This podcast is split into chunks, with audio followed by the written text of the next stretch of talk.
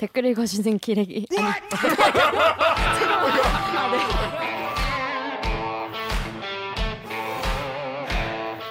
아, 댓글 읽어주는 기자들. 기레기 아닙니다. 지금 여러분은 본격 케이비에스 소통방송 댓글 읽어주는 기자들을 듣고 계십니다. 고구마 속에 숨은 사이다 한 모금 찾기. 예, 오늘 이 조합 기대된다 하시면 좋아요 버튼을, 다음 방송에선 어떤 꿀 조합이 나올까 기대되신다면 구독 버튼 잊지 말고 눌러주세요. 네.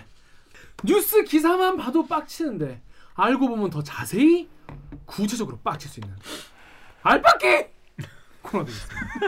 이게 여러분 이게 이게 요즘에 하도 이제 뭐 중대재해 기업 처벌법. 처벌법. 음.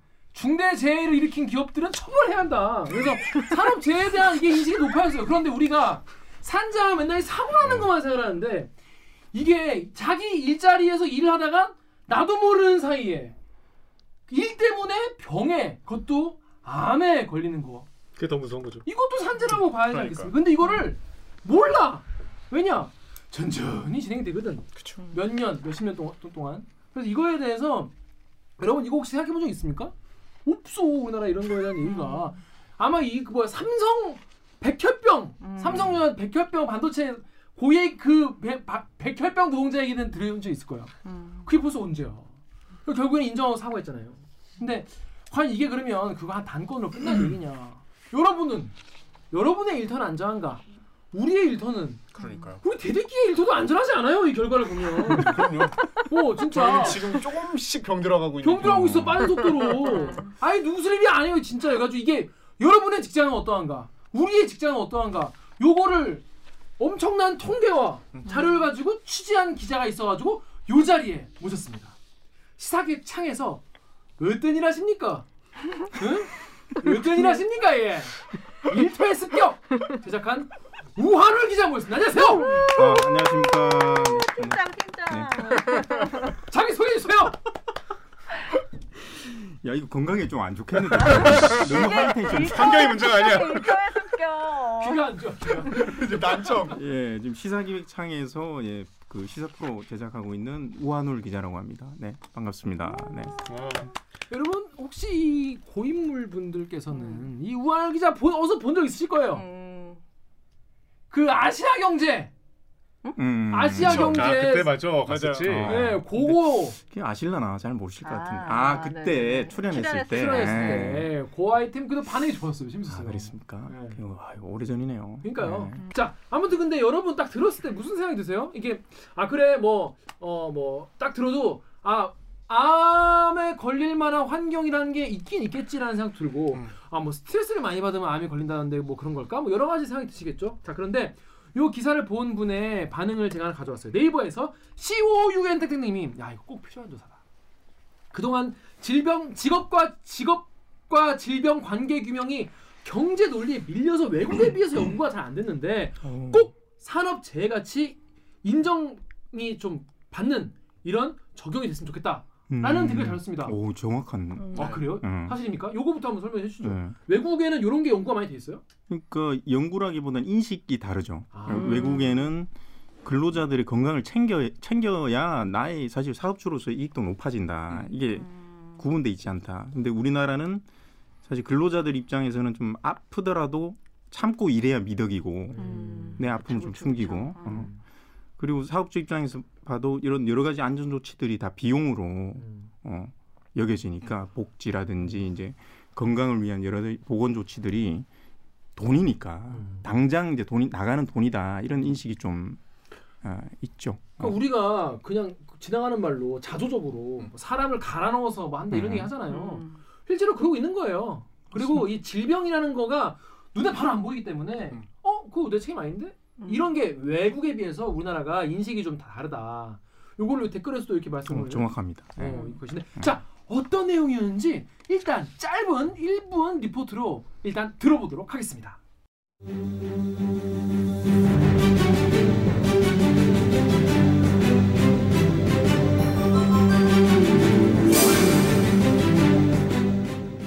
과학고에서 쓰리디 프린터실을 관리했던 서울 선생님. 육종암에 걸려 투병하다 지난해 칠월 숨졌습니다. 육종암은 십만 명당 한 명꼴로 발병하는 희귀암. 쓰리디 프린터를 쓰는 교사들에게 유독 발병이 잇따랐습니다. 지금까지 확인된 사례만 세 명. 서울 교사는 쓰리디 프린터 출력 때 나오는 발암 물질이 자신의 병을 키운 것 같다는 글을 남겼습니다. 케이비에스는 연세대 의대와 함께 어떤 업종이 암에 취약한지 국내 최초로 분석해봤습니다. 우리나라 임금 근로자 천오백만 명 전체를 대상으로 건강보험 빅데이터를 활용했습니다. 먼저 혈액암. 총 이백팔 개 업종 가운데 삼십사 개가 근로자 평균보다 발병 위험이 높게 나타났습니다. 남성의 경우 철광업 종사자가 오십육 배로 가장 높았고, 제조업과 정비 수리업처럼 일상에서 화학물질을 다루는 업종이 다수 포함됐습니다. 여성의 경우 승무원 등 항공, 여객, 운송업 종사자의 혈액암 위험이 사십일 배 높았습니다. 염색제 등을 자주 쓰는 미용업 종사자는 세 배, 간호사 등 병원 종사자도 평균보다 십 배 높았습니다. 직업성 암 분석이 처음 시도된 만큼 추가 조사가 더 필요합니다. 사고성 재해와 달리 서서히 나타나는 질병 재해는 적극적으로 드러내는 데서 예방이 시작된다고 전문가들은 강조합니다. 케이비에스 뉴스 우한울입니다.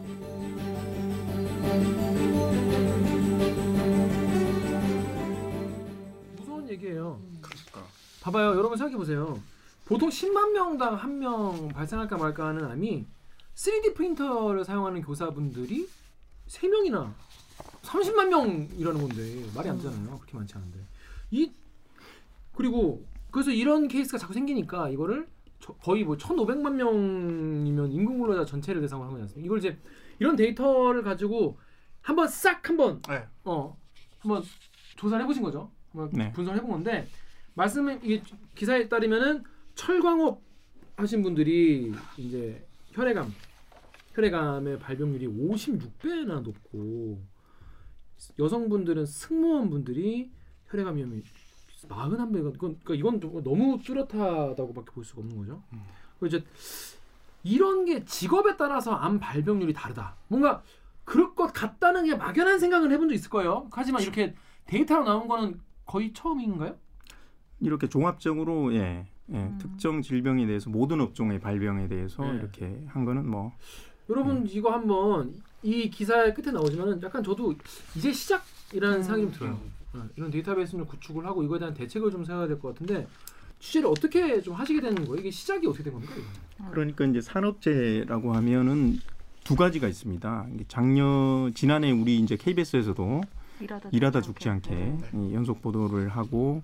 사회적 반향도 일으켜지고 그다음에 이제 법도 통과됐지만 사실은 그 작년에 우리가 했던 이야기는 눈에 보이는 사고. 그러니까 일하러 출근을 했는데 퇴근을 못하는. 음. 바로 끼거나 뭐 떨어지거나 찔리거나 베이거나 해서 이제 사망하고 다치는. 그런데 그다음 어, 우리가 여튼 이거는 첫 단추를 낀 것 같아요. 앞으로 이제 중대재해기업처벌법을 잘 우리가 실행하고 음. 경각을 갖고 이제 안전사고는 이제 줄여 나가면 되는데 네. 어, 근로자 건강권 건강하게 일하는 것이 그것으로 족한 것인가 음. 저희가 이제 전문가들한테 다음 숙제를 좀 물어봤어요. 음. 음, 특히 이제 직업환경 점, 전문의들 음. 이런 고민을 하죠. 직업환경 전문이라는 게 뭐죠? 그러니까 일터 그러니까 이 질환의 원인을 원인이 바로 일터에 있음을 조사하고 규명하는. 음. 그리고 나가선 치료 예방을 하는 음, 음, 의사들이거든요. 의사분들 그런 걸 예, 따로 계신 거죠? 예, 탐정 의사라고 하죠. 오, 그래요. 예, 에스비에스 의사인가? 장, 지난해 이제 드라마도 나왔어요. 탐정 의사. 음. 예, 예, 예. 그런 이제 분들이 공통적으로 하는 이야기가 어, 더 큰 숙제가 있다. 사실은 음, 음. 음, 눈에 보이지 않고 일하다가 서서히 아파가는 사람들 음. 그리고 본인이 아픈지도 그 일터 때 음. 일터에서 이제 병을 얻었는지도 모른 채 음. 살아가는 사람들 음. 예. 어, 얼마나 많은지도 모르고 그들이 어떤 위험에 노출돼 있는지도 모르는 답답한 이야기를 하시더라고요. 음. 아, 이, 저도 사실은 좀 처음 듣는 이야기였고, 음. 야 이게 그 실태가 어떤지 한번 들여다봐야 된다라고 해서 통계를 찾기 시작했고, 어, 또 이제 전문가들 도움 받아서 이렇게 하게 됐죠. 그러니까 통계로 보면은. 어, 산업재해가 이제 이천십구 년 기준으로 십만 구천 명, 한 십일만 명 가까이 돼요. 근데 그 중에 이제 질환, 음, 질병재해라고 하는데 네. 이게 이제 만 사천 명 그러니까 십 퍼센트 좀, 네, 좀 넘나? 십사 퍼센트, 십삼 퍼센트. 근데 이게 비율이 엄청 낮은 거예요. 해외 외국 네. 비, 비교로 하면은 어, 우린 일곱 배 내지는 여덟 배 낮다 수준이. 아. 어떻게 보면은 어, 사고성 재해보다 이게 뭐가 더 많아야 한다라는 표현이 좀 부적절하지만 네. 여튼 사고성 재해는 줄여 나가야 되고 그 김영균 우리 하청 근로자처럼 그런 사고를 당하시는 분들은 없어야죠. 음. 비극이잖아요. 네. 그건 당연히 없어야 되는데 불가피하게 아까 말씀 저기 사회자께서 말씀하셨지만 김기화 기자가 말씀하셨지만 너무나 조용히 일어나는 이것들은 우리가 사실은 막을 수는 없거든요. 음. 지금 예방을 하기 위해서는 어떤 사람들이 아픈지 잘 봐야 되는 거예요. 음. 그래서 지금 아픈 분들. 지금 아픈 분들이 어떤 분들이 있고 어떻게 아픈지 빨리 포착을 해서 음. 또다시 그 피해가 반복되지 않도록 막는. 그러려면은 이거는 찾아야 돼요. 음. 그러니까 질병재해는 많으면 많을수록 예방에 유리한 것이고 음. 사고성 재해는 있으면 안 되는 일이에요. 그렇죠. 이 두 가지를 분리해서 정책을 펼쳐나가야 되는데 음. 우리나라는 무조건 없어야 돼. 음. 마치 이거 네. 코로나 검사를 안 하고 음. 이게 뭐 없다라고 말하는 거랑 비슷한 건데요. 검사를 많이 해야 몇 명이 지금 이제 확 이게 음. 혀, 그러니까 이게 많이 많다는 거는 그만큼 시, 그러니까 현상 파악을 그, 열심히 그렇죠. 했다는 네. 걸로 볼 수 있는 거잖아요. 음. 그러니까 많이 맞아요. 인정받았다라고. 많이 인정을 받았다고 음. 봐야 되는 거죠. 근데 검사도 안 하고 그냥 냅두면은 맞아요. 없는데 이렇게 하는 거랑 똑같은 거 아니겠습니까? 음, 음. 그러니까 이제 검사를 평소에도 많이 하고 실태를 많이 파악을 하려는 노력이 있어야지 음. 이거를 줄일 수도 있고 이제 예방할 수 있고 그런 맞습니다. 거죠. 맞습니다. 네. 그렇습니다. 그러니까 이제 이 통계가 얘기해 주듯이 우리나라는 아직 숨은 직업성 질환이 많다. 없어서 여전히. 안 잡히는 게 아니라, 아, 없어서 안 잡히는 게 아니라 음. 우리가 모르고 참고 사는 거죠 사실은. 음. 예, 예.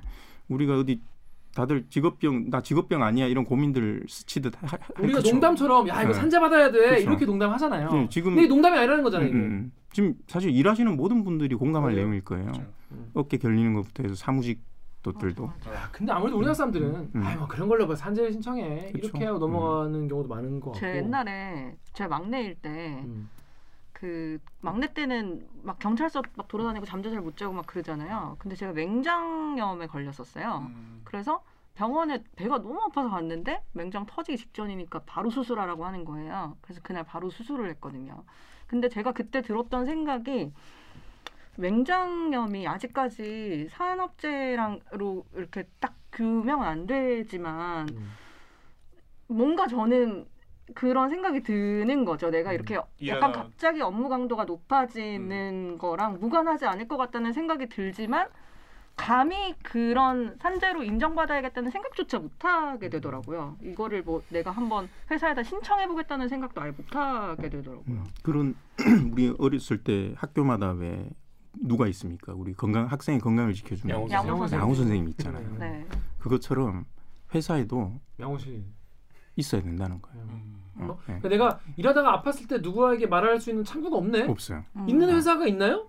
예, 없는 것 같은데. 그러니까 예를 들어 지금 삼성전자 그런 아니면... 그런 백혈병 사태나 이런 음, 것들 겪은 음. 큰 기업들은 이제 바뀌고 있고 음. 그래서 이제 보건 산업 보건 의사를 채용을 해요. 음. 음. 그럼 그분들은 잘된 시스템 회사들은 음. 아프면 찾아가서 내가 아프다고 얘기를 하고. 음. 그 이제 일, 일, 어, 그 그분들이 직업 환경 의학과 이제 어. 전문의들이거든요. 음. 그분들이 상담을 해주는 거죠. 음. 어. 근데 그런 것들이 하나의 근로자 건강의 관리 그걸 얼마나 이제 사업주가 적극적으로 하는지 우리가 볼 수 있는 사례들. 자 그런데 아까 말씀드린 뭐, 뭐 스튜어디스 분들이나 아니면 뭐 철광업 이런 것뿐이 아니어도 요 네이버나 다음 댓글 좀 읽어보시면 다른 케이스도 많습니다. 우리 강기계 기자가 읽어주십시오. 네이버의 씨에이치이유 땡땡땡땡님께서 병원 이호가스로 수술기구 소독 담당하는 분들도 암 걸리기 좋아요. 이호가스 자체가 발암물질이에요. 음. 또 다음에서는 화학제품으로 빌딩 청소하시는 분들, 방사선 나오는 부품 제조하는 제조업사원들 주변에서 혈액암, 뇌종양 등으로 고생하시다가 돌아가시는 거 많이 봤습니다. 다들 나중에 깨닫지 일할 때는 몰라요. 네. 이게 우리가 이런 거를 전수를 내가 알 수는 없잖아요. 하지만 주변에 어? 왜, 왜 이런 희귀한 게 많이 걸리지? 이런 건 우리가 직감적으로 알 수 있단 말이에요. 이런 거는. 근데 이런 케이스들이 많이 있는 것 같은데 일단 여기에서는 이번 기사에서는 혈액암이랑 폐암만 가지고 기사 취재를 하셨단 말이에요. 이유가 뭐죠? 이게 저희들이 그 인과관계를 사실 인과관계를 전혀 무시하고 음. 이 모든 질병과 일터의 상관관계를 음. 그러니까 특정 업종에서 어떤 질병이 많이 발생됐다는 이유로만 다 보도하는 거는 좀 무리가 있다. 음.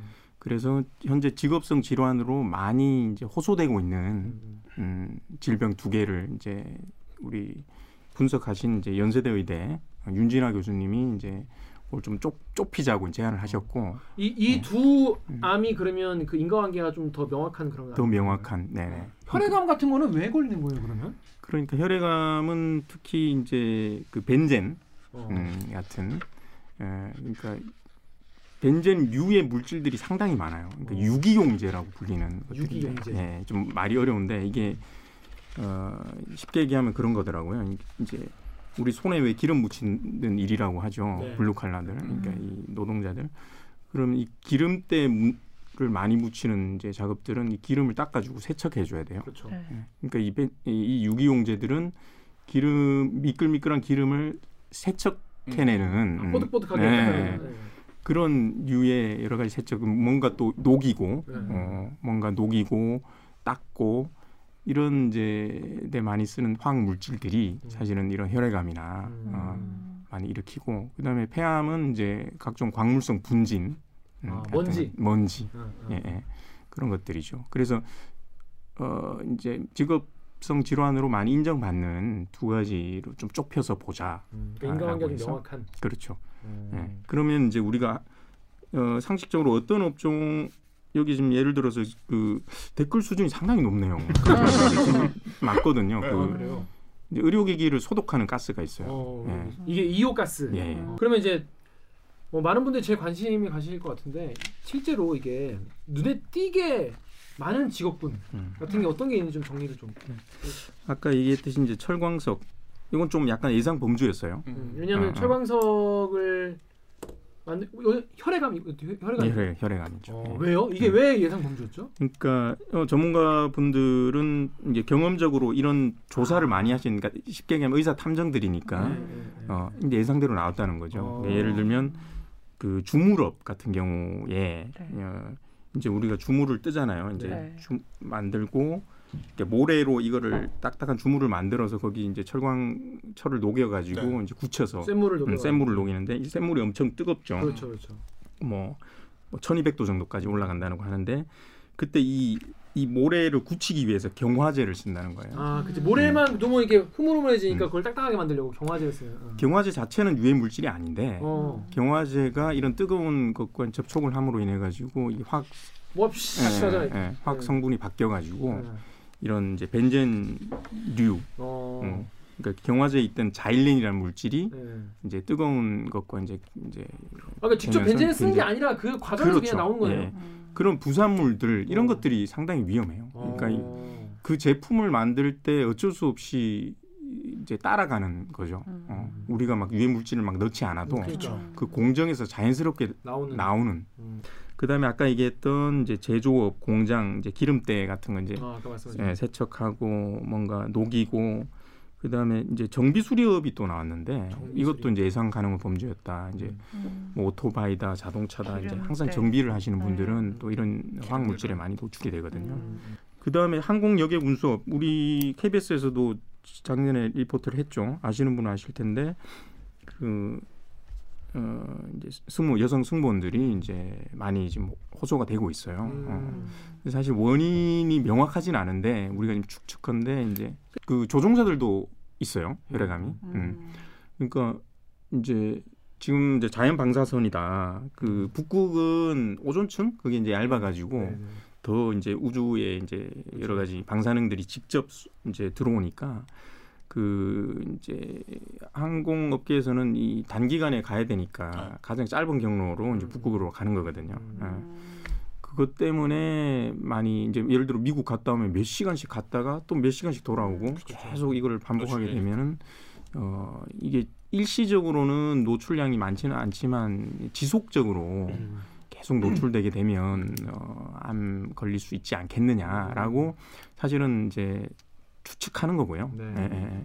그다음에 음. 저희가 좀 의외 또 하나 나온 게 이제 미용업 종사자들이에요. 미용업. 음. 그 약품을 많이 써서 그런 거예요. 약품을 많이 써서 네. 예. 어. 그런 걸로 추정됩니다. 아. 그러니까 사실은 이게 추정된다고도 좀 얘기하기가 어려운 게 제가 이제 명확한 근거가 아직은 저희들이 어, 다만 분명한 것은 이분들의 발병률이 높다라는 음. 거고. 미용업 분들 몇 배 정도? 음, 미용업이 세 배 정도, 세 배 이상. 보통 예, 예, 보통 사람보다. 예. 보, 그러니까 보통 근로자보다. 보통 근로자보다. 예. 음. 그러니까 이제 영, 저희가 찾아보니까 미국에서 이제 뭐 지금 최근의 연구는 아닌데 과거 연구지만 화학 물질이 삼천 종에 이른다고 해요. 당시에 염색제라든가 탈색제들. 아, 네. 미용사가 사용하는 화학 그렇죠. 물질이. 네. 음. 그것도 마찬가지로 우리는 잠깐 잠깐 가서 하지만 그렇죠. 그분들은 일상적으로 계속 매일, 매일 수시간씩 노출이 되잖아요. 음. 그런 부분들이 좀 우려스럽지 않겠냐라는 거고. 그다음 아까 얘기했던 이제 간호사, 음. 병원 노동자들, 네, 소독. 네, 음, 뭐 혈액암은 이제 그 정도로 주요한 저희 눈에 띄는 거는 그 정도겠네요. 음. 폐암 같은 게 어떻습니까? 폐암도 이제 폐암은 좀 열여섯 개였어요. 어, 이제 알코올 음료 제조업. 참 이것도 저희가 어떻게 해석을 해야 될지. 부류 제조하는 곳이겠죠. 네. 공장. 공장. 어. 네. 근데 거기가 폐암하고 관련이 있는 거는 높은... 이런 거는 사, 사실 저희도 잘 모르겠어요. 그러니까 그다음부터 네. 이제 좀 이제 네. 이제 조사할 리가 이걸 그렇죠. 근거로 네. 이걸 네. 근거라면 이걸 됐으니까. 이제 이걸 기화로 해서 이제 추, 음. 취, 뭐 취재도 하고 좀 조사를 해봐야겠죠. 음. 또 어떤 게 있나요? 그다음에 이제 디젤 이거는 이제 전문가분들이 디젤, 음, 디젤 연료가 음. 이제 타면서 나오는 여러 가지 이제 안 좋은 물질들, 음. 미세먼지라든지 그런, 그런 직업이 어떤 직업? 그러니까 이제 운송업, 아. 음, 음. 운송업 종류, 음. 뭐 이런 건 있어요. 저기 청소 노동자들이 알겠지만 새벽에 어, 어떻습니까? 차에 뒤에 매달려 다니잖아요. 그죠, 그죠. 그리고 어, 차 뒤에 계속 뛰어가죠. 그러니까 예. 시동이 걸린 상태에서, 걸린 상태에서 옮기시고 옮기시고 네. 그 뒤에서 옮기고 뒤따라고 그러면 하시죠. 어떻게 되겠어요? 뒤에서 계속 뛰면서 연기를 마시게 되죠. 되죠. 네. 어. 그리고 저희들이 이제 의외라고 좀 생각되는 게 음, 양식업. 음. 양식업. 네네네. 아 이것도 지금 혈액암인데요. 네. 음, 사실은 가장 전문가들이 가장 의외라고 얘기한 게 이제 아까 혈액암 부분에서. 혈액암, 폐암 양쪽에 다 나온 부, 부분인데. 아 그래요? 양식업 하죠. 예, 어민들. 예. 음. 그래서 이것도 자, 사실 좀 어, 통계가 이렇게 나왔는데 해석이 잘 정확하게는 되지 않습니다. 음. 예. 참 이것도 조심스러운데 사실은 포르말린이라는 그 이제 그거를 희석해가지고 아. 이제 쓰기는 해요. 저희들은 이제 이게 포르 유해인자를 확인을 했거든요. 음. 어, 그러니까 왜냐하면 이제 정부 저기 조사에서 어, 양식업에서 이제 소독을 해야 되잖아요. 아, 모든 소독하는 네, 양식업이 네, 좀 네. 그러네요. 그러니까 어, 이제 염증이 나고 이제 이 품질이 떨어지니까 예를 들어 광어다 그러면은 음, 음, 음. 얘네들을 오래 좀 살리기 위해서 이제 용액에 약간 썩는 거죠 희석해가지고 음. 어. 그런 물질들이 이제 혈액암과의 상관관계는 좀 알려져 있는데 그 농도가 희석해서 쓰는 걸로 이렇게 발병을 시킬까? 이런 부분에서 전문가들이 음. 퀘스처닝을 좀, 하, 좀 이상하다. 음, 음. 네. 여튼 좀 들여다봐야 한다. 제가 가장 그러니까 전 개인적으로 되게 뭐랄까 인상 깊었던 직군이 방송 방송, 방송 어, 예, 네. 우리 우리 얘기 네. 여러분 네. 저희 저희 얘기입니다. 음. 이거 그 방송 직군은 어, 어떤지 한번 설명. 남성 있고 여성 있고 이렇던데. 음, 그러니까. 여성 혈액암에 이제 텔레비전 방송업이라고 음. 갑자기 있어요. 음. 음. 지금 제가 좀 따로 표를 수치를 봐야 되는데 지금 보니까 한 세 배에서 네 배 사이. 음. 유정이잖아 지금 텔레비전 삼 점 사. 여성 여성 혈액암 이게 나왔어요. 이거는. 음. 음. 그래서 보면서 이건 아 우리 이야기구나. 음. 좀, 음. 근데 이것도 참 공교롭게도. 여러분 대리기 오래 보신 분들은 아시겠지만 우리 주변에 실제로 혈액암 걸린 기자분들이 있어요. 그렇죠. 음. 아, 여자 기, 여자 선배들 중에서도 있고 남자 선배들 중에도 네. 네. 어, 있어요. 그렇죠. 세 명 정도. 세 명 정도가 있어요. 어. 저희 케이비에스 기자가 한 사오백 명 정도, 정도 되거든요. 근데 세 명이나 있으면 이거 엄청 많은 거 아닙니까? 그러게요. 네. 그러니까 이게 음. 저도 전 주변에서 혈액암 걸린 그러게요. 사람 그러게요. 회사에서만 갑자기 세 명 봤어. 그래서 네. 이건 확실히 이게 그 이게 여러분 이 데이터가 나오고 나서 생각해 보니까 이상한 거예요. 음. 네. 그 보면서 되게 비슷한 시기에 비슷한, 어, 시기에 비슷한 시기에 말이셨죠. 그러니까 비슷한 네. 동안 일을 한 사람들이 거기니까 음. 좀 이것도 우리가 어디서 온지 모르지만 한번 알아봐야 되지 않나, 조사를 해봐야 되는 게 아닌가 이런 생각이 들더라고요. 확실히. 음. 요 다른 것도 있어요. 다음 해피트리님 댓글 좀 읽어주시죠. 정리자. 다음에 해피트리님이 암 발병률은 직업도 중요하지만 가족력과 스트레스가 가장 큰 원인인 듯. 음. 방금 이제 말씀하신 대로 이, 이 직업 혹은 또 늘, 늘상 노출되는 환경 이것도 중요하지만은 뭐 가족력과 스트레스 이런 게 가장. 사실 우리가 이제 암 관련해서 그런 얘기 제일 많이 듣잖아요. 맞습니다. 뭐 부모님이 음. 뭐 계시는지 아니면은 뭐 좀 스트레스가 원인이 아니냐. 심지어 이 분석 직접 분석한 어, 우리 윤진아 교수의 말이 그래요. 어, 믿지 않는다 기본적으로. 음. 참고 참고는 하는데 참고할 만한 정도는 네. 되겠다는. 그러니까 이게 이제 그 학계에서는 탐색적 연구라고 하더라고요. 음. 그러니까 이상하니까 음. 어, 누군가 이상하다고 얘기를 해줘야 되는데 아무도 얘기해주지 않으니까 음. 이런 데이터라도 뽑아봐서 이상한 사람들을 찾아서 그때부터 본격적인 연구와 분석이 시작되는 거죠. 음. 예. 예비 단계군요. 예. 그래서 외국에보다는 우리나라 이런 거는 거의 없다시피, 그러니까 이런 거 아예 문제식 자체가 이제 막 생기기 시작한 수준이에요. 자, 그런데 실제로 이런 거에 이런 것 이런 어떤 직업 회사에서 일하는 것 때문에 일 때문에 암 걸린 분들은 실제로 만나서 취재를 하신 거 아니겠습니까? 네네. 저 포스코에 음. 많이 가 취재하셨는데 말씀을 좀 들어보면 어떻습니까? 그러니까 우리 음, 예상한 바대로 사실 아까 우리가 계속 몰랐다 몰랐다 근로자들도 모른다 이런 얘기를 했잖아요. 근데 이분들도 어, 아 설마 내가 일터에서 이게 병이 생겼을까? 인정을 잘 안 하려고 하시는 분들도 많고 음. 어, 그런데 이제 그 최근에 그 포스코 같은 경우에는 이제 금속노조 지회에서 자꾸 환자들이 발생하니까 조사 자체 조사를 착수를 했어요. 음. 그리고 홍보를 시작했어요. 음, 여러분의 암이 일터에서 온 것일 수 있다. 음. 일단 신고하라. 음. 난 우리한테 알려달라라고 어, 해서 이게 하나 둘 하나 둘 취합되다 보니까 어, 이제 작년 어, 이제 가을부터 이렇게 시작한 게 지금 사십이 명이 음. 직업성 질환을 신고를 했고 그 중에 십구 분이 이제 암이고 음. 십구 분 중에 십 분이 폐암이고 음. 그리고 그렇게 폐암 비율이 높은 건 좀 이례적인 거 아닙니까? 그러니까 이제 광물성 분진 있죠. 그러니까. 예. 네, 네. 그런 것들이 이제 많이 날리니까 음. 그리고 이제 특정 공정이 좀 쏠려 있죠. 공정. 어, 예, 공정에. 그러니까 이제 코크스 오븐 공정이라는 그러니까 이제 여러분 어려운 그러니까 얘긴데. 그 제철소라고 해도 어떤 파트에서 무슨 일을 하느냐에 따라서 완전히 작업 환경이 그렇죠, 다를 그렇죠. 거 아니에요. 음. 어떻게 다릅니까? 이게 뭐 빨간색, 흰색, 뭐 검은색 이렇게 음, 얘기를 하던데. 음. 인체에 안 좋은 것들이 진짜 많이 나오는 데가 옛날에는 입사할 때는 우리 우리 그 회사에 우스갯소리로 까만 나라, 하얀 나라, 빨간 나라 이 세 가지 나라가 있어요. 회사 안에가. 그럼 까만 나라는 어디를 지칭하냐면 코크스 공장. 제철 공정은 크게 철광석에서 순수한 철을 녹여내는 제선, 철의 강도를 높이는 제강, 철을 얇게 성형하는 아변 공정으로 나뉜다. 그러니까 제가 쭉 그냥 말씀드릴게요. 음. 어, 우리가 저도 이번에 취재하면서 알게 됐는데 이 철 만드는 과정이 이래요. 철광석이 원료로 필요하죠. 그치. 철광석에서 철을 녹여내야 되니까. 음. 그런데 철광석만 있어서는 될 게 아니고 이게 강력한 열을 주는 그 열원이 필요해요. 음. 열 소스. 음. 음.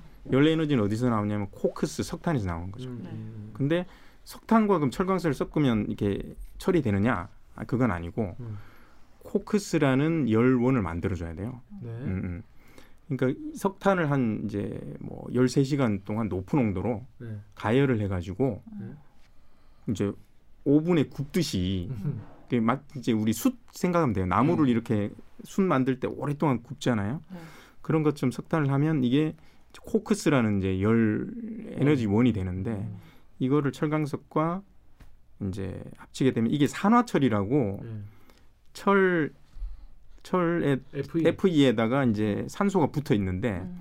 얘가 산소를 뺏어오는 아, 거예요. 코크스가 음. 아, 산소를 아, 그러면 그냥 철로 음, 산화철을 와가지고, 철로 만드는. 그렇죠. 산화철을 철로 만드는. 음.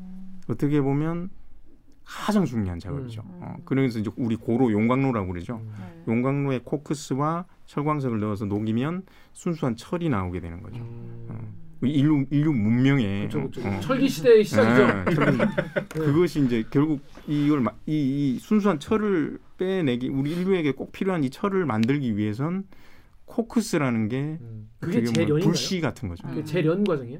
그러니까 재 어, 재선 재선 음, 어, 재선 음, 재선 과정. 아, 선도를 어, 아니, 음. 신선하게 만드는 재선 제가 한자는 잘 모르겠네. 어, 여튼 뭐 네, 네. 그러니까 이, 이 과정인데. 여기서 참 슬프게도 이 코크스를 굽는 과정에서 많은 유해 물질이 음. 다 나온다. 딱 들어도 나올 것 같아요. 네. 코크스 오븐 뭐 이미션 해가지고 씨오이라는 음. 물질들이 나오고 어, 좀 이제 어려운 얘기인데 여러 가지 이제 발암 물질들이 많이 나와요. 음. 네. 그래서 여기 일했던 근로자들 중에서 지금 상당 부분 암 환자가 나오고 있고. 여기 일했던 근로자들을 저희가 이번 프로그램에서도 집중 좀 추적했고 찾아가봤고 했죠. 폐암 걸리고. 그러니까 쉽게 말해서 같은 코, 포스코에서 일을 하셔도 어느 분야에서 일을 하냐에 따라서 뭐 예를 들어 나중에 뭐 강판 작업하는 분들 이렇게 뭐 돌돌 말고 쇠 나온 거 그쪽에서는 좀 폐암 같은 게 좀 덜 나온다는 거지 않습니까? 뭐 이런 분들 계세요. 시사기획창 유튜브에 이제 이걸 이제 유튜브에 룰루랄라님. 이 직업병이라는 건 너무 성급한 일반 아니냐. 뭐 음. 어느 회사나 아픈 사람 있을 텐데 이 너무 이게 또 이거 빨갱이 빨갱이. 금속노조 얘기만 듣고 말이야. 음, 음. 노조 편향된 방송을 한다. 이런 거 아니냐. 이런 지역에 이런 음. 지역에 대해서는 또 어떻게 생각해요? 그 이제 저희가 포스코 입장과 이제 양쪽 입장을 어, 다 듣고 듣고 나서 사실은 판단했습니다.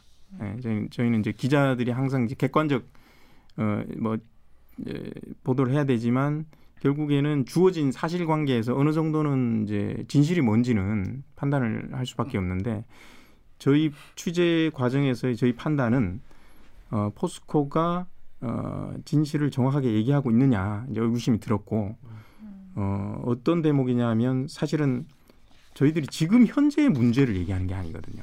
어, 사실 십 년 이 근로자들도 이런 주장을 해요. 이십 년 뒤, 이십 년 전에는 내가 마스크도 안 끼고 음. 어. 맞는 얘기거든요. 그때 음. 보호장구가 잘 지급이 안 됐어요. 그쵸. 어. 그리고 어, 분진을 다 마시면서 일했다. 어. 한둘이 한둘의 증언이 그런 게 아니에요. 음. 어. 그거는 어느 정도 사실 넘어서는 좀 진실로 여겨지는데도 어, 측정치가 한 번도 이제 기준을 넘지 않았다라는 사실관계 하나로 계속 음, 외면? 음, 음. 그러니까 지금 일어나고 있는 일의 그러니까 현상으로만. 지금 아픈 분들은 아까도 얘기했지만 십 년 뒤, 십 년 전, 이십 년 전에 네. 전부터 계속 꾸준히 그 작업 꾸준히 그 작업 환경이 그랬기 네. 때문이다라고 주장을 하시는 건데 음. 그렇다 그러면 포스코에서 명확하게 얘기하려면 그때 이분 이분들의 주장에 대해서 이제 이야기를 해야 되는데 음. 지금 현재 문제 없다.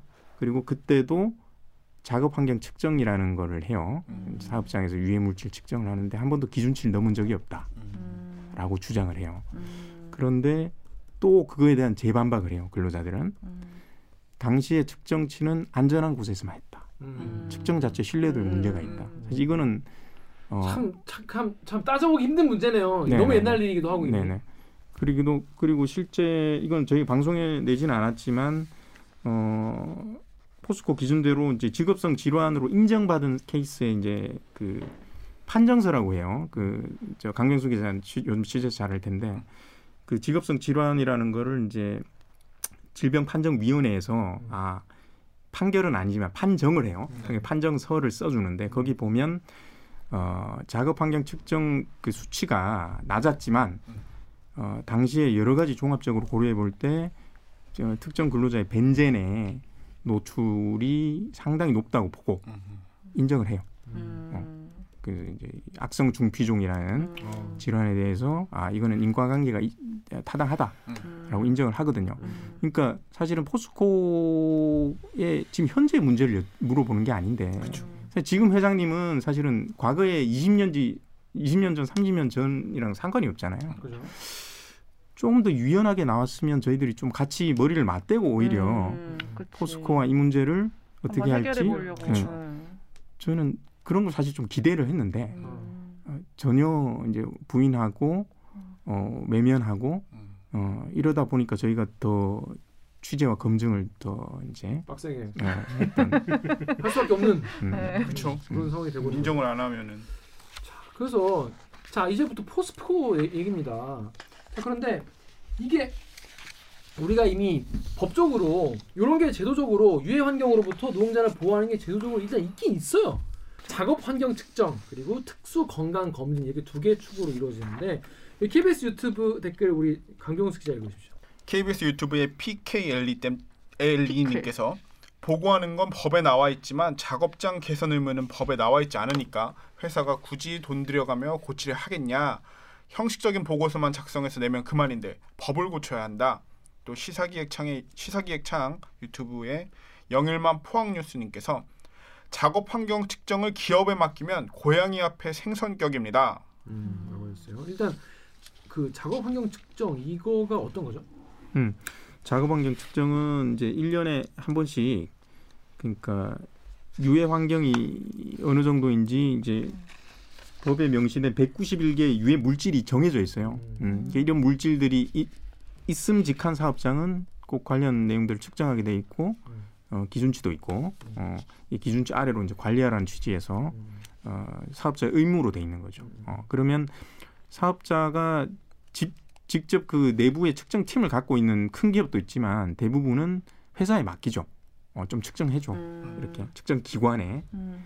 예, 그러면 이제 지금 여기 이제 댓글도 어떻게 보면 좀 내용을 아시는 분인데.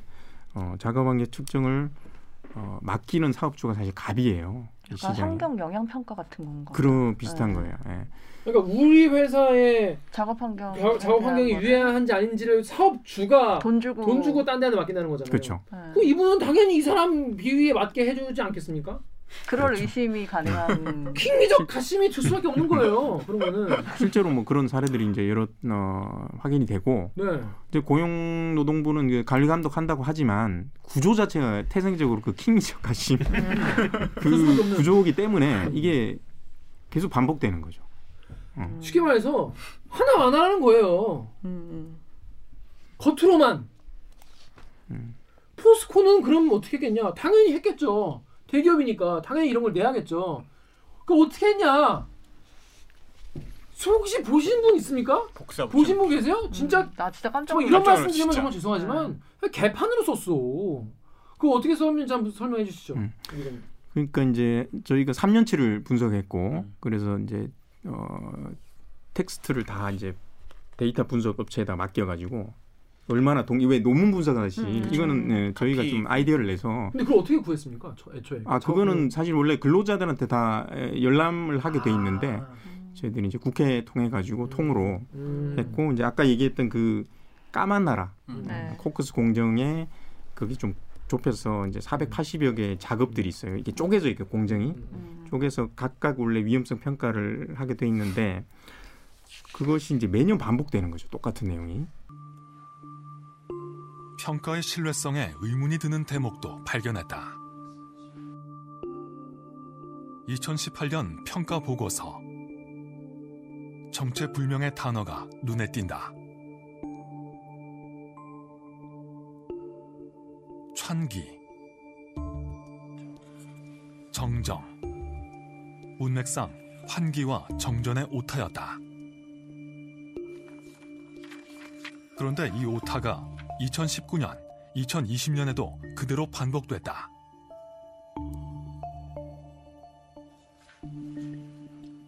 복사해서 붙여넣기 시계, 이른바 복붙이 계속된 것이다.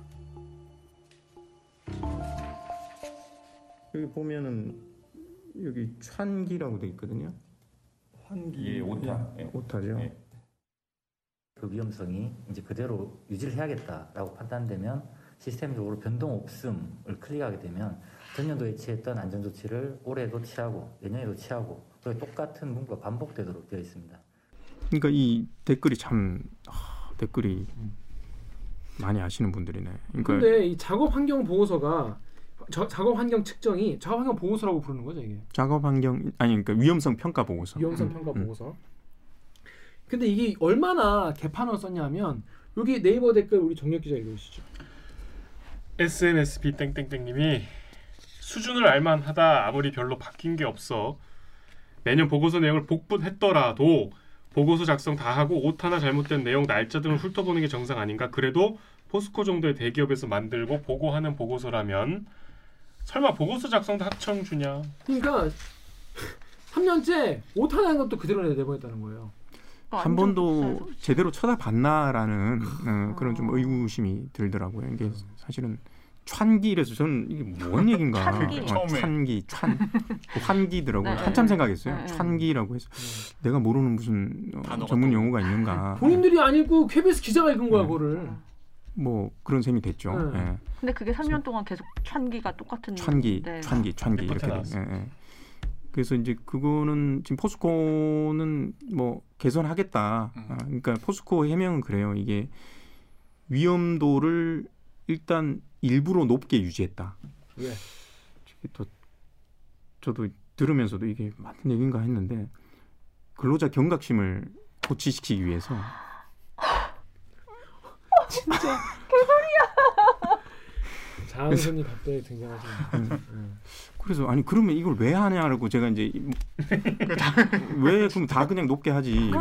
이십 회 이십. 어 그래서 그건 좀 납득이 안 되죠. 어떤 해명은 그렇습니다. 이제 높게 유지해서 관리를 해야 된다. 그리고 이게 이제 결국 설비를 완전히 안전하게 바꿀 수 없고 사람들의 좀 행동을 바꿔서 경각심을 고취시켜 가지고. 그게 애초에 말이 안 되는 거 아니에요? 그러니까 그러니까 그게 사실은. 그 찬기 그 음. 썼던 그 작업이 뭐냐면 밸브 작업이에요. 음. 밸브를 열었다 닫았다 할 때 밸브에서 리크가 있는 거예요. 음. 유해가스가. 어, 어. 그래서 이건 건강에 유해하다라고 돼 있는데. 유해하지. 그러면 이제 궁금증은 밸브를 고칠 수 없나? 음. 라부터 고민해야 될 것 같잖아요. 상식적으로. 네. 근데 밸브는 고칠 수 없대요. 음. 어쩔 수 없는 거래요. 근데 그 부분 검증을 못했어요. 저희 공장에 같이 못 들어가니까. 뭐 안전장치라도 해야지 뭔가. 네. 근데 얼마나 많은 것들이 본질적으로 설비 개선을 통해서 안전이 개선될 수 있는데 근로자들의 행동을 교정시켜서 이거를 유지하려고 하는지에 대한 부분 여전히 좀 의구심으로. 이거는 음. 이거는 그냥 앞으로도 계속 위험할 거니까 근로자가 알아서 회피하도록 이, 이 위험에서 벗어나는 방법을 찾아라는 거잖아요. 그렇죠.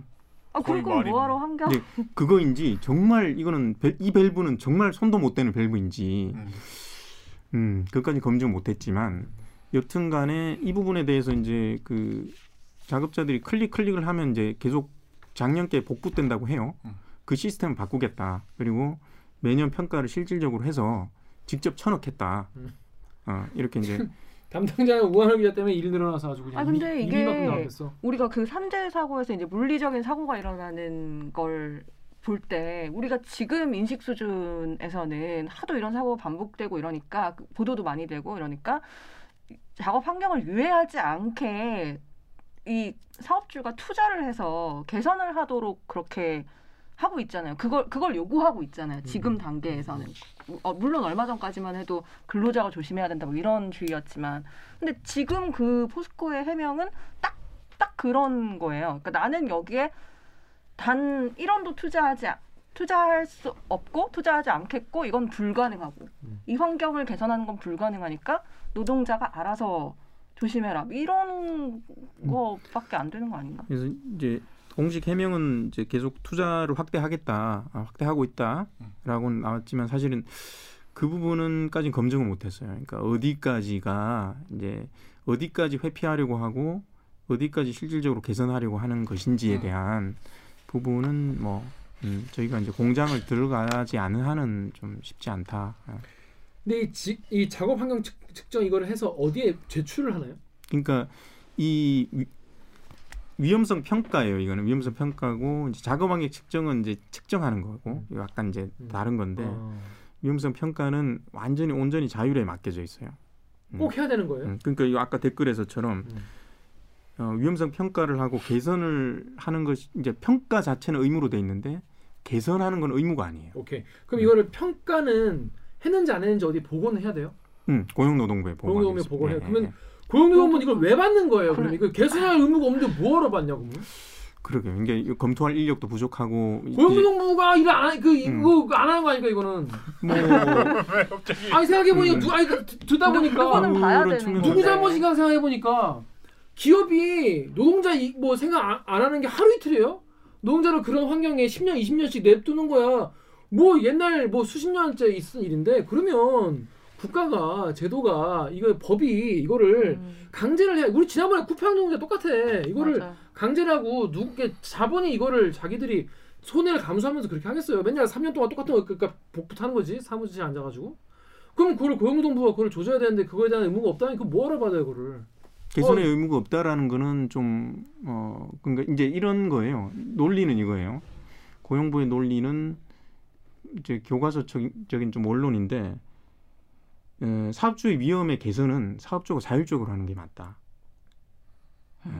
그러니까 이제 중대재해기업처벌법하고 또 상충하는 논리예요. 그래. 무슨 얘기하면 어, 상충하잖아. 어, 상충하죠. 어. 노동자들의 안전과 건강은 어떡하라고. 이걸 처벌하고 어떤 규제로서 강하게 정부가 이렇게 관여할 게 아니고 사업주 스스로 잘할 수 있도록 독려하고 지지하고 지원해야 된다라는 음. 거예요. 그때 얘기한 거네요. 인센티브를 음. 주는 방식으로 맞아요. 규제를 네. 다뤄야지. 네. 그러니까 그런 이제 그거 그게 틀린 얘기는 아니에요. 틀린 얘기는 아닌데 그런데 잘 안 되고 있는데 어떻게 할 것이냐. 그래서 그렇죠. 중대재해기업처벌법이라는 그렇죠. 극약 처방이 나오는 것처럼. 지금 어, 항상 이게 지금 이 문제가 거기에 좀 에, 머물러 있는 것 같아요. 그러니까 결국에는 사업주가 진실되게 적극적으로 그 근로자 작업 환경 개선, 근로자 건강을 위해서 하지 않고 있는 이 상황을 음. 어, 강제로 할 것이냐, 아니면 스스로 하게끔 할 것이냐, 이 이제 두 갈래의 길에서 어, 그 어디 애매한 지점쯤에 계속 좀 우리나라가 있는 게 아닌가. 음. 그 전태일 평전 보면 똑같은 장면이 나오거든요. 전태일이 본인이 막 그 의류 작업장 실태를 직접 발로 뛰어서 조사해서 이만큼 음. 가주, 조사를 문건을 만든 다음에 왜냐하면 그렇게 조사를 한 이유가 자기가 알아봤더니 근로감독관이라는 존재가 있더라. 음. 어 이거 내가 이걸 몰랐구나 하고 신나갖고 이제 조사를 해서 막 아는 사람들한테 설문지 돌리고 해서 이만큼 모아갖고 아 이제 이 근로감독관님이 우리 업주를 혼내주시겠지. 그리고 신나서 시청으로 달려가는데 못 만나요. 그래서 어렵사리 만나는데 그냥 놓고 가라 그러고 자기를 쳐다도 안 보는 거야. 그래서 그제서야 전태일이 아 한 놈 한 다 같은 놈들이었구나. 각성을 하는 게 칠십 년대 얘기거든요. 음. 똑같잖아 지금 음. 얘기하는 게. 음. 그런 어, 좀 해법을 못 찾고 있는 것 같아요 우리나라가. 아. 예, 갑자기 좀 큰 얘기를 해서 그런데. 음. 아무튼 이 근로자 건강권의 사실 주체는 근로자가 돼야 되고 아니 노동자가 노동자. 돼야 되고 어, 노동자가 돼야 되고 어, 사업주가 같이 또 대등하게 예. 아까도 얘기했듯이 우리 노동자가 건강해야 내 이익이 커지고 우리 사업이 잘 되니까 예. 그리고 정부는 정말 고의적으로 회피하거나 나쁜 기업이 있으면 강하게 처벌하고 음. 나머지는 활동을 지원하고 그게 이상적인 모습인 거죠. 근데 어느 어느 하나 어느 하나 그렇게 되고 있지 않아요. 그렇죠. 그러니까 노동자들도 음. 그만큼 자기 권리를 이제 챙기지 못하고 계시고 사업주분들도 그만큼 투자할 생각을 안 하고 계시고 국가도 그거에 대한 법, 법적 어떤 제도적 이제 미비한 상태고 음. 그 자꾸 사람들 이렇게 암 걸리고 음. 사고 나고 방치돼 있는 거죠. 방치되고. 음. 그런데 자 여러분 여기까지 아시겠죠? 이게, 이게 우리 사업장이 얼마나 위험한지 이게 수준이 얼마인지 고용노동부의 보고서는 올리는데 그거에 대해서 개선하라는 얘기는 안 한답니다. 아무튼 근데 그건 앞으로 이제 고쳐나가야 되는데 이거와 관련해서 건강검진을 받아야 돼요. 그 특수 건강검진 맞죠? 네네. 이건 어떤 겁니까? 특수 건강검진. 음. 그래서 이제 그 아까 잘 말씀하셨다시피 이제 작업 환경 측정 유해 물질이 어떤 게 있는지 사업주가 보게 돼 있고 또 하나는 이 유해 물질에 의해서 우리 글, 노동자의 그 건강이 어떤지도 같이 살펴봐요. 이게 이제 두 축이거든요. 이게 이제 어떻게 보면 근로자 건강을 지키는 안전망, 노동자, 아, 자꾸 근로자, 노동자 건강을 지키는 이제 안전망으로 이제 작동을 하는데 어, 똑같아요. 사업주가 돈을 내요. 음. 특수 건강 검진 기관에 음. 우리 회사 노동자들을 좀 검진해 주시오. 음. 근데 이 건강 검진을 예를 받았을 때 유해 물질로 인한 뭐가 있다. 그 나오면 사업주 입장에서는 좀 그런 게 나올까봐 보내는 거긴 하지만 나오면 좀 곤란하지 않겠습니까? 사업주가? 곤란해지죠. 그런 보고를 예를 들면 해야 되고, 어, 고용노동부 이제 근로감독관이 나와가지고 관여하고 문제 되니까 어, 그게 안 나오는 게 제일 좋죠. 사업주 입장에서. 그러니까 쉽게 말해서 작업 환경을 측정을 했는데 음. 이런 벤젠 같은 게 나온다고 하지만 우리 그래서 우리 우리 노동자들을 음. 특수건강검진 다 시켜봤어요. 하지만 모두 건강합니다. 아 정말 다행이군요. 하하. 이러면 정말 좋은 상황이라는 거죠. 그런데 그렇죠. 그 특수건강검진을 사업주가 돈을 주고 고용하는 거잖아요. 일종의 그러니까 거래라는 거잖아요. 음. 그래서 이런 댓글이 있는 겁니다. 우리 다, 누가 읽었지? 어, 저까지 읽었습니다. 유지, 오기정 기자가 여기 시사기획창 유튜브 댓글로 시사기획창 유튜브에 달아주신 댓글인데요. 육 디 오 에이치 느낌표님이 브로커와 짜고 회사 공금 횡령하기 딱 좋았겠네요. 불법을 저질렀던 회사들도 저 브로커들도 모두 처벌해야 되는데. 자 여러분 여기서 갑자기 뜬 거죠. 응? 브로커가 등장을 그러게? 해요? 응. 이건 무슨 얘기입니까? 음. 그러니까 시장이 이런 식으로 굴러가다 보니까 사업주가 갑이고 어, 을인 거죠. 음. 이 검진 기관들은 음. 특수 건강 검진을 해주는 기관들이 음. 을인 거잖아요. 을인 사업주한테 네. 돈을 받으니까. 음. 그러니까 이제 어, 브로커가 여기 중간에 끼게 되는 겁니다. 이, 예를 들면 어, 이 검진 기관과 이 사업주 사이를 다리를 놔주는 거죠. 음. 그리고 검진 기관한테 가서는 아 내가 천 천 명 이제 노동자들인 큰 사업장을 하나 쉽게 얘기하면 물어, 물어줄게. 물어주마. 어. 어, 음. 내가 해오면 여기 매출에 나한테 구십 퍼센트를 아, 주고 구십 퍼센트? 구십 퍼센트 구십 퍼센트 갖고 내가 십 퍼센트 떼줄게. 대신 너의 기관을 좀 쓰자. 음. 이런 거예요. 브로커가 구십을 갖는다고요? 구십을 가져. 왜냐하면 자기가 출장 차량을 운영, 운영해야 되고 음. 그다음에 가, 간호사 채용도 해야 되고 인건비를 굴려야 되니까 음. 매출의 구십 퍼센트를 내가 브로커가 구십 퍼센트라는 거예요? 의사, 의사 입장에서는 그냥 내 이름 빌려주고 십 퍼센트 아, 아. 그럼 직접 작업은 의사분이 하시는 건 아니고 브로커가 다 하죠. 아. 네. 그러니까 의사 입장에서는 그럼, 아, 그럼 장소는 장소도 브로커가 그러니까 보통 이제 사업장 지금 그 아, 출장을 가서 하는 거니까 출장 가서 보통 출장 가니까요. 그냥 아. 진짜 이름만 빌려주는. 네, 이름만 빌려주는. 그게 이제 사무장 병원이랑 시스템은 아. 비슷해요. 아, 비슷한데 이게 내용이 이제 건강 검진인 거죠. 그리고 어, 사업주가 갑인 거고 갑인 음. 시장에서 이게 이제 이렇게 되다 보니까 잠깐 사... 여기까지만도 음. 이해를, 이해가 잘 안 되는 분들이 계실 음, 거예요. 음. 자 공장에 이런 천 명이 일하는 공장이 있다 칩시다. 근데 거기 특수 건강 검진 받아야 되는데 천 명을 천 명한테 자 어느 날 다 병원 가세요라고 하면. 힘들 거 아니야. 공장에서 왔다 갔다 하기도 힘들고 그러니까 출장 검진을. 출장을 나오신다는 거죠. 근데 출장을 음. 나오는데 의사분들이 막 오는 게 아니라 간호사분들과 본고가 그 버스가 몇 대 브로커분들이 와가지고 음. 이거 검진을 하고 의사분들 거기다 뭐 잘했다고 사인 이렇게 해주는 의사님의 권위만 빌려주면은 여기서 나오는 돈의 구십 퍼센트를 브로커가 이제 여기 이제 이 간호사분들에게 인건비도 주고 이렇게 뭐 차량 대전하는 것도 하고 뭐 잡비 같은 거 써가지고 구십 퍼센트를 브로커가 먹고. 의사분은 이름만 빌려준 대가로 십 퍼센트를 먹는다는 거잖아요. 이해가 안 되는데 이럴 수가 있나 진짜 이런 일을 한단 말이에요. 이런 일이 실제 판결문에 기록 보도한 내용은 파, 저희들이 이야기는 더 많이 들었지만 음. 그걸 다 이제 전원이기 때문에 다 추적할 수는 없었고 판결문으로 확인되는 경우. 그래도 되는 거예요?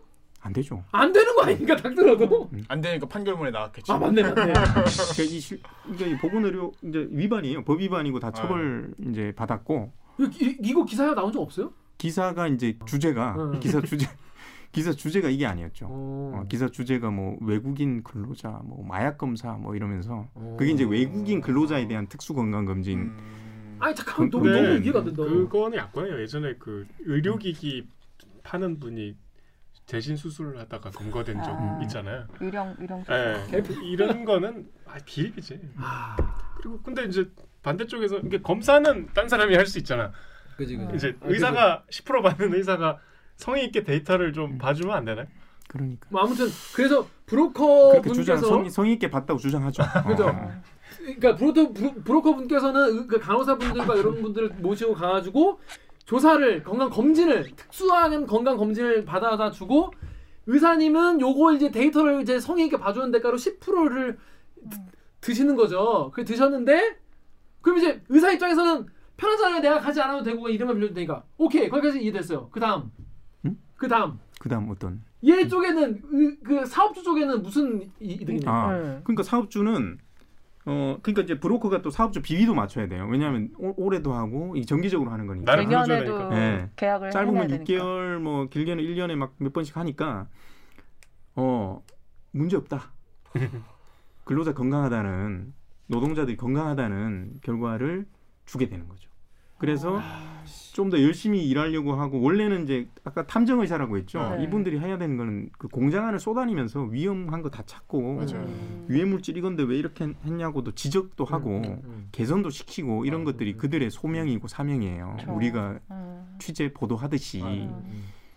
쉽게 얘기하면 이런 거죠. 열심히 일하면 할수록 어, 왜 그래? 이익에 반하는 어. 아이고 왜 이래? 이러면 일 자꾸 떨어진다고. 어. 왜, 왜 아무도 안 시키는데 왜 그래? 그래. 왜 열정적으로 어. 일해? 이런 거. 이 차 금진, 이 차 금진 내면 내지 마. 아, 이 차 금진 추가로 검진해봐. 네, 추가 이런, 검진. 이런, 아, 이런 이, 소견을 내면은 네. 내지 말라 그런다고. 네. 그러니까 특정 유해 물질의 이제 소변에 그 검출되는 대사 물질이라는 게 있어요. 네. 어떤 물질이 톨루엔이나 이런 것들이 이제 들어가면 네. 이, 이게 나오면 이게 특정 수치 이상 나오면은 이 사람은 좀 안 좋은 거예요. 네. 그러면 이 사람이 전체적인 검사를 새로 해봐야 되는 거예요. 네. 소변뿐만 아니라. 네. 그러면 이제 어, 이 차 검진 이제 추가 검진을 내죠. 음. 그걸 하지 못하게 하는 거죠. 근데 그거는 아니, 기준치가 있을 거 아니에요. 근데 아무도 아, 안 해도 모르니까요. 아... 아니 이게 남의 건강을 생명을 걸고 진짜. 오! 장난질을 아니 치는데. 건강 건강 검진 자료를 돈 주고 파는 거잖아요. 그러니까 그치, 안전하다고 그냥. 그치.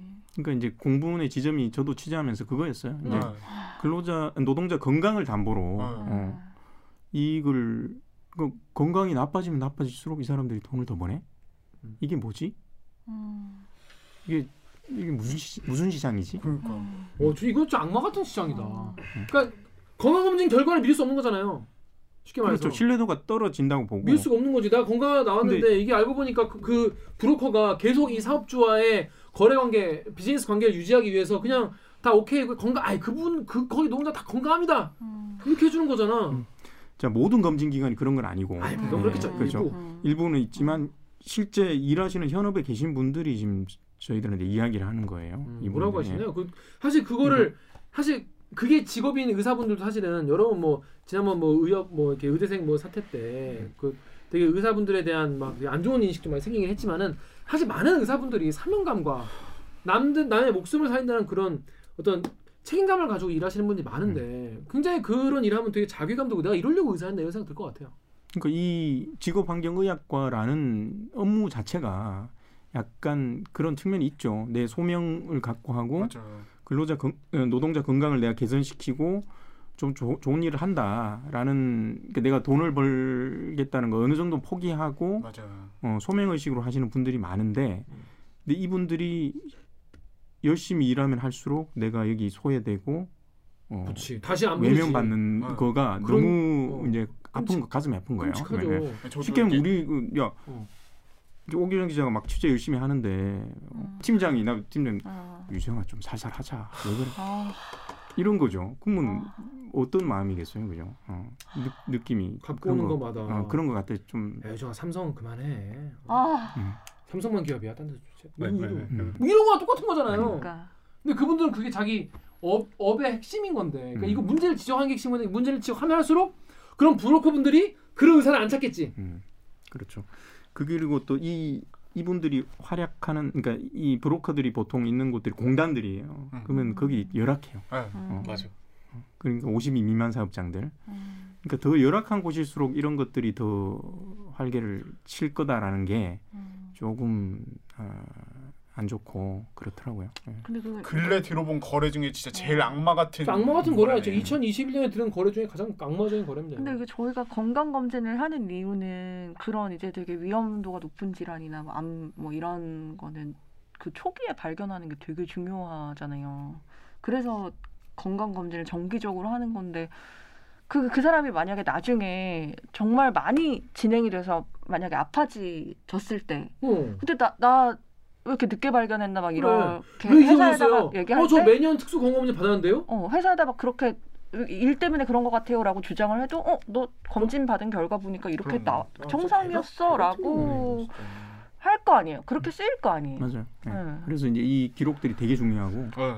그러니까 작업 환경 측정 이 두 가지의 기록들이 어떻게 보면 나의 미래에 나한테 닥칠지 모르는 어, 그 건강 위험을 이제 어, 어떻게 보면 대응하기 위해서 음. 나의 권리 찾기를 음. 위한 정보들인 거죠. 어.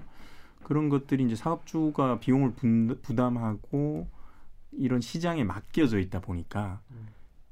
노동자도 모르죠. 내 정보가 어떻게 그런 어떤 어떤 시장에서 어떻게 되는지. 나는 그냥 받으라니까 받고 어. 측정하니까 어, 잘 되나 보다. 어? 문제 없다니까 문제 예, 없나 보다. 예. 그렇게 됐고 실제 서비스는 그들의 손에 맡겨져서 이렇게 그냥 방치돼 있는. 야, 어. 건강검진 결과를 그렇게 사고 파는 이건 이건 무섭다 정말. 어, 진짜 끔찍하다 끔찍해 진짜. 근데 아까 말씀하신 대로 오십 미만 사업장에 이런 경우가 많이 있을 것 같다. 그것으로 추정된다고 하셨는데 오십 미만 사업장이 우리나라에서 차지하는 비중이 엄청 많잖아요. 제일 높죠. 제일 많아요. 음. 지금 보시는 분 중에서도 지금 어?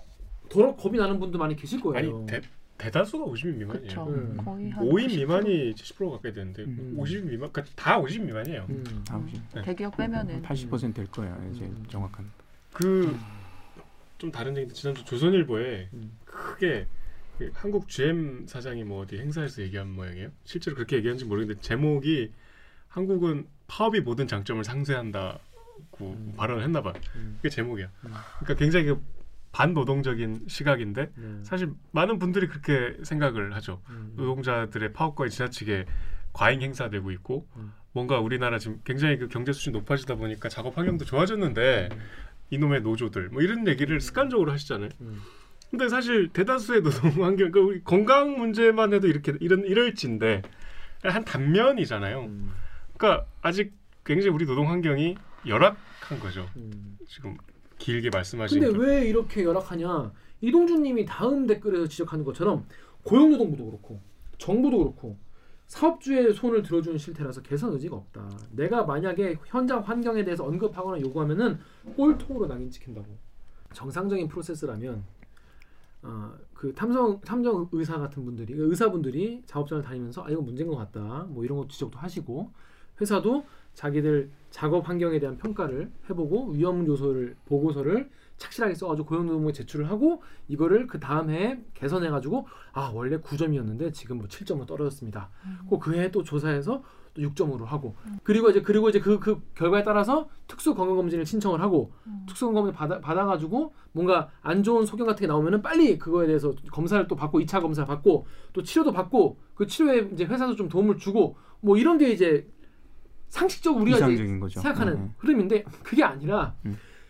그런 의사분들이 애초에 잘 탐정같이 돌아다니지도 못하는 상황인데 이런 거를 제대로 쓰지도 않고 삼 년 동안 똑같은 내용을 오타 있는지도 모르고 그냥 쫙쫙쫙 붙여가지고 붙여넣기 복붙 복붙 복붙 삼 년 동안 하고 있는 포스코에다가 이거를 고용노동부에 계속 제출해도 고용노동부 그거 받아보기만 하고 시정명령하는 것도 아니고 그냥 자율에 맡겨야 한다라는 거에서 거의 책임 반기 수준으로 반기를 하고 이걸 특수 물론 포스코가 그렇다는 게 아니라 어떤 사업장은 이거를 브로커를 통해 가지고 문제 없음을 잘 내주는 의사를 골라 가지고 검진을 이제 어 검진을 맡기고 거기서 의사는 십 퍼센트 먹고 브로커 구십 퍼센트 먹고 음. 여기서 그냥 다 오케이 오케이 오케이 사인 받다가 그러다 보면은 결국에는 노동자분들은 내가 암에 걸릴 상황 초기임에도 불구하고 음. 어 나 건강 건강 건강 그러다 마지막에 왜 이제 오셨어요 몸이 안 좋아서 가보니까 왜 이제 오셨어요 이런 얘기 듣게 되는 음. 이런 맞습니다. 흐름으로. 네. 그 사례 일단 뭐 제가 말씀드릴 테니까 편집을 하실 거면 하시고 그. 좀 충격적인 얘기를 들었는데 취재는 못했어요. 음, 그 의사 한 분이 그 얘기를 하시더라고요. 작년에 있었던 일인데 그 모 공사래요. 음, 그러니까 모 공사, 어떤 작업 현장을 가진 공사에서 공사 아마 자회사 정도 되나 봐요. 어떤 현장을 가진 곳에서 어, 거기서 이제 작업 환경 어, 특수 건강 검진을 했던 의사가 어, 이 차 검진 소견을 좀 쓰고 그렇게 했는데. 그 해당 직원이 와가지고 국감 시즌에 앞두고 이러면 안 된다. 응? 국감 국감을 음, 앞두고 음, 공사다 보니까 아. 국정감 국회 국정감사 전에 지금 이제 뭐 작년에 시끄러웠잖아요. 음. 어, 안전사고 줄이자 이런 등등 음. 이런 것 좀 하지 마라라고 얘기를 해서 이 의사가 관뒀다라는 아. 이야기를 하는데 근데 이제 이분이 나오고 싶어 하지 않은 거예요. 이 증언이라든지. 음. 예, 그래서 설득을 하다가 이제 건너 건너 설득하다가 취재는 못했는데 음. 이게 수준이 이 정도인가 음, 좀 많이 놀랐어요. 음. 어. 정말 바닥이네요, 수준이. 아니 다른 사람의 건강과 어떻게 목숨까지 직결될 수 있는 건데 다 국감 앞두고 좀 시끄럽게 그 안 되지 말라고. 국감에서 좀 이른바 쫑크 먹을 것 때문에 누군가의 건강이 어, 너 오케이래라고 거짓말로 그냥 팔려가는 거잖아요. 그 사람들에게는 강병수 기자가 많이 하는 말대로 그 사람들에게는 그 사람의 건강이나 이, 인생이나 삶이 정말 깃털같이 가벼운 거죠. 노동자의 어떤 삶이나 이런 게 숫자로만 그냥 어 영건 그거 구, 국감에 제출하려고. 국감 때 쫑크 먹는 게 더 싫은 거지. 응, 국감에 가서 그냥 좀 까이는 게 더 더 무섭고 싫은 거지 그 사람들한테. 그래서 이런 언론이 이런 걸 계속 까 뒤집어 줘야 됩니다. 아 진짜. 자 그래서 고용노동부는 이거에 대해서는 뭐라고 합니까 이거? 고용노동부는 일단 특수건강검진 브로커 얘기를 물어보니까 일단 뭐 담당 아, 국장은 잘 이제 실태를 잘 모르더라고요. 아 그래요? 아예 모르는 거예요? 음, 공공강한 잘 정확하게 좀 파악이 안 돼 있다. 예, 예. 잘 모르고. 그러니까 이제 시제, 자율에 맡겨져 있다 보니까 그런. 요 브로커 네. 같은 게 생긴 지 한 몇 년쯤 됐답니까? 이게 이제 이천 년 초에도 잠깐 어디 기사가 나오고. 어, 엄청 오래된 거네. 예. 역사와 전통이 있는 직업이네요. 그러니까 이분들은 다 이제 길들여졌다라고 표현을 해요. 아. 아무리 얘기를 해도 그러니까 제삼자 지불제라는 게 있어요. 용어가 좀 어려운데 사업주가 돈을 내니까 거기에 시장에 맞춰서 돌아갈 수밖에 없으니 음. 뭔가 돈을 걷어가지고 누군가가 정부나 기관이 내고 부담하고 음. 어, 이런 식으로 해서 관리 감독을 좀 해야 되는 거 아니냐는 이야기가 이십 년 됐대요. 나온 지가. 음. 어. 근데 아무런 음, 개선이 없는 거죠. 근데 뭐 공익노동부는 이거에 대해서는 이렇게 얘기를 하고 위험성 평가는 아까 거듭 말씀드렸지만 자유를 맡겨진 거다라고 하고. 근데 국회에서도 좀 별로 관심 없을 것 같아요. 이거에 대해서. 그... 관심 있어하는 국회의원이 있나요? 이걸 한다고 해서 눈에 확 보이는 것도 아니고요. 그렇죠. 예방이라는 게 그렇습니다. 이런 건데 이거 어려워 그래서. 예, 그러니까 권리 찾기 진짜 중요하고 어떻게 보면 오 년 뒤, 십 년 뒤 또 다른 이제 환자들 우리가 막는 노력들을 지금부터 해야 되는데. 음, 저도 그렇게 생각해요. 국회에서 이런 것들이 얼마나 시급하게 예, 받아들일지. 다만 이제 작년에 이런 논의가 숙성됐기 때문에 네. 사고성 재해 나가서는 이런 부분도 좀 해야 되지 않냐는 뭐 목소리는 혹시 커질 것 같습니다. 혹시 관심 갖는 의원은 없었나요? 음, 저 의원실하고는 이제 음, 예. 한정애 의원 당시 이제 장관. 아. 당시 의원실에서는 이제 워낙 전문가다 보니까 이분이 음, 네. 예, 예. 이분이 이제 전문가다 보니까 많이 좀 도와주셨는데 이제 갑자기 장관으로 가시는 바람. 음. 자, 그래서 마지막으로 우리 네이버 댓글 우리 강병수 기자 좀 읽어주시죠. 네이버의 레카 땡땡땡땡님께서 한 사람의 삶을 지탱하는 것은 개인의 노력만이 아니라는 증거라서 한편 마음의 무거운 책임을 느끼고 갑니다. 혼자 잘나서 사는 사람은 세상 아무도 없죠. 감사와 죄송함. 제발 급여를 위해 생명이 갉아먹히는 일들이 줄어들기를. 네. 우리가 참 남의 사, 이 건강과 삶을 이렇게 가벼이 여기면 안 된다.